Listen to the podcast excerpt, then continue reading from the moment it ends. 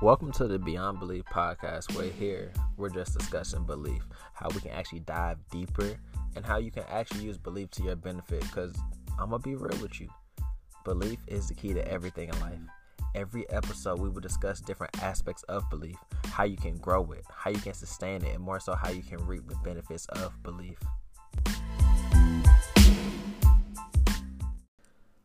Yeah, tonight is about to be really, really special because our topic is Is it real? I just want you to ask yourself how do you know something is real or something is fake? If something is authentic or if something is just a test? How do you really know? I'm going to say this time is the great separator. Time will either promote you or expose you. But let's really get into something. You know, let's say we had a wound. Let's say we had, you know, this thing called a scar why are scars very, very important?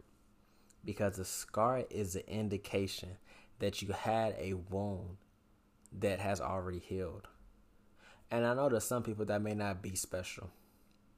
To some people, it's just like a a random scratch. But let me tell you why the scar is very important. Your scar is important because it is a reminder. It is indication that something that broke you down in the past that you have overcame it. Your scars are very, very important. Don't let nobody take that from you. So let's really, really get deep into this, okay?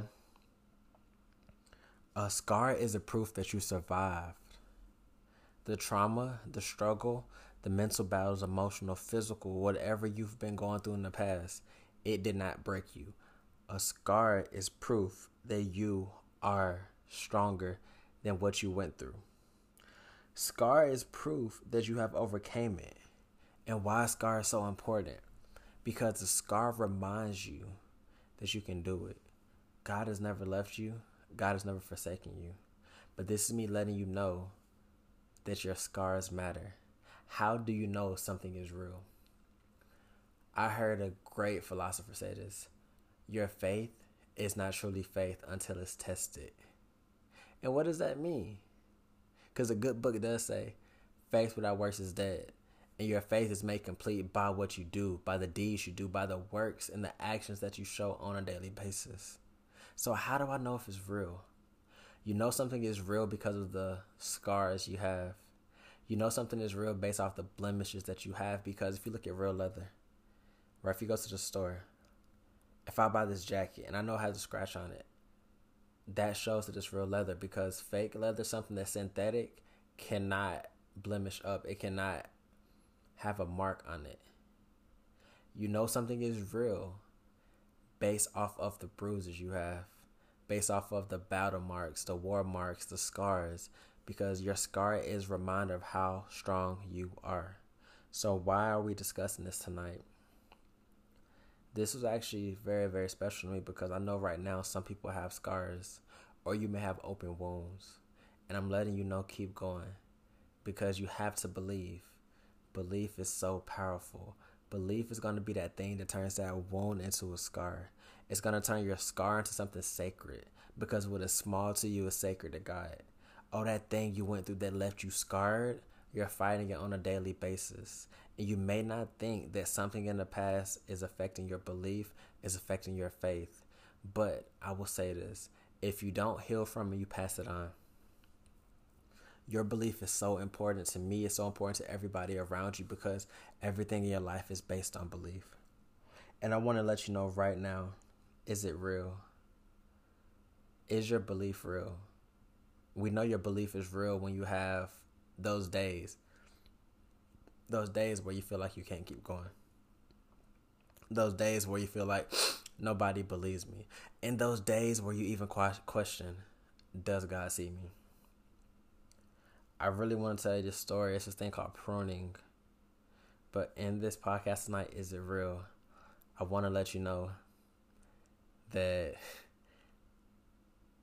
God knows exactly what to put you through and I'm gonna give you the story. We all know, you know, all these dope gardeners, but let's talk about our grandparents. Imagine your grandma right now. She has this knife and she's a gardener. She knows exactly what she's doing. She's cutting these plants perfectly. And then you said, Grandma, let me have it. And she said, No, baby. You're not ready for it. You can hurt yourself. And then you start to question it's like, how can I hurt myself but you're doing the same thing? And let me explain. Because a knife in the hands of somebody who doesn't know what they're doing is a weapon. But the knife in the hands of somebody who is skilled is a tool. So because grandma has been pruning, cutting these branches for years, she knows exactly where to cut them, where it won't hurt them.